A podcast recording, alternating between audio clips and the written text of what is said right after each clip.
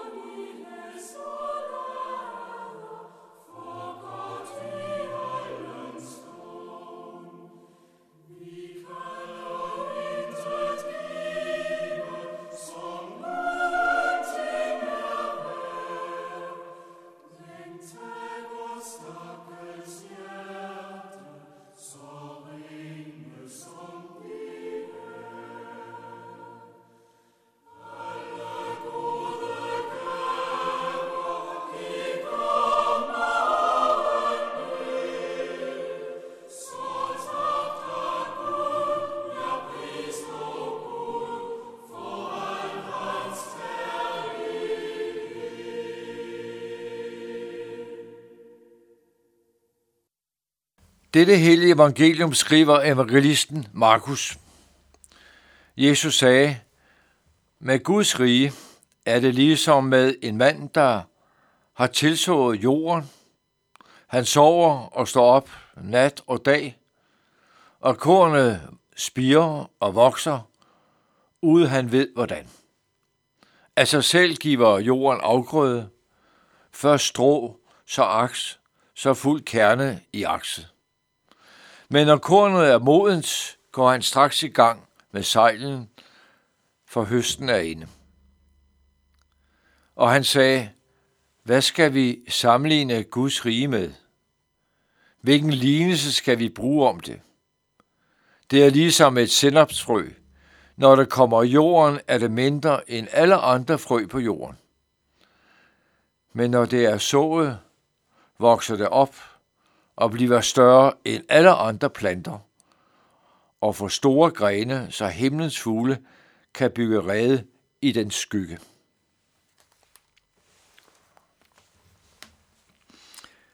Jesus talte ofte om Guds rige.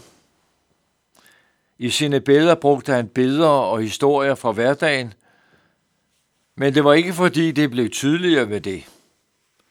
Men Jesus tale fik en dybere dimension. Med Guds rige er det som med en mand, der har tilsået jorden, og med sædekorn, der fra begyndelsen er det mindste, som bliver det største af alle vækster. Hvad er det i lignelserne, som sammenlignes med Guds rige? Er det manden, der sår, eller sindopskornet, der vokser sig stort? Eller er det det, at det overhovedet vokser af sig selv, eller hvordan skal vi forstå det? Men der er i hvert fald tale om noget, der virker ubetydeligt fra begyndelsen og bliver meget stort. Og noget, der vokser, uden at vi kan finde grunden til selve væksten. Bunden forbereder jorden. Væksten kommer fra noget andet. Det er noget andet af Gud. Det er Gud, der giver væksten. Hvordan skal vi forstå, når det er Jesus, der fortæller lignelsen? Jesus levede et almindeligt liv, gik omkring og gjorde godt. Han var populær, men var også frygtet i en sådan grad, at han blev farlig mand for magthaverne og blev derfor henrettet. Til synlagene led han nederlag, men det nye testamente vidner om hans opstandelse.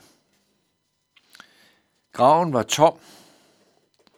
Ved graven lød der et ord til de sørgende kvinder. Han er opstanden, han er ikke her. Se stedet, hvor han blev lagt. I denne situation, i denne begivenhed, i dette ord er Guds rige. Et ord om sejr over døden, midt i kaos og nederlag. Dette er ordet. Det er dette ord, der tales og lyder til os. Hver gang vi samles om Jesus og ordet om ham i prædiken, i bøn, bibel, læsning, i lovsang. Også når vi hører ordet om Jesus igennem højtaleren. Et ord, som umiddelbart virker betydningsløst og irrelevant i vores verden omkring os.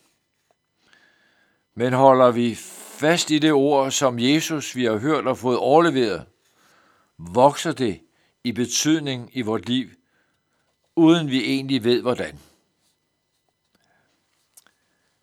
Det nye testamente beskriver, hvorledes Jesus første gang gjorde det klart, at han var Guds søn. Jesus var sammen med sin mor inviteret til bryllup.